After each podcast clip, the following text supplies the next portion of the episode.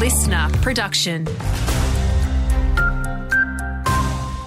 Hey there, it's Andrew Shaw with the latest. Today is the 15th anniversary of the Black Saturday bushfires, an event which dramatically changed the ways we respond to a fire emergency. As CFA Deputy Chief Officer Alen Slijepcevic explains, one of those changes is the fire danger rating system. So the three levels of the warning system that come through their phones, through the apps, through mobile phones, that was a, a, massive improvement in how we get the message across when fire risk is increasing.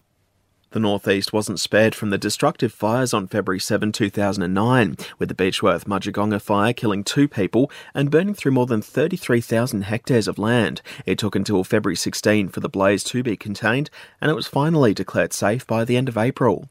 Yesterday's announcement for millions in road funding following the summer rains doesn't go far enough. That's according to Shadow Roads Minister Danny O'Brien. Floods over uh, spring and summer have certainly made our roads worse. This, at best, will um, take these roads back to where they were.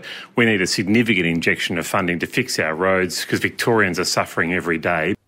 And Victoria's construction industry has given the government its wish list for the upcoming state budget. Master Builders Victoria wants measures to increase housing affordability, increase skills and training, and offer more support for building and construction companies. CEO Michaela Lihou says there's currently a critical worker shortage. There are currently jobs going begging, and there are amazing range of opportunities. And not every job in the building construction industry actually is on site. So we're keen to take a practical look at how we can improve and streamline the jobs and training opportunities right across Victoria.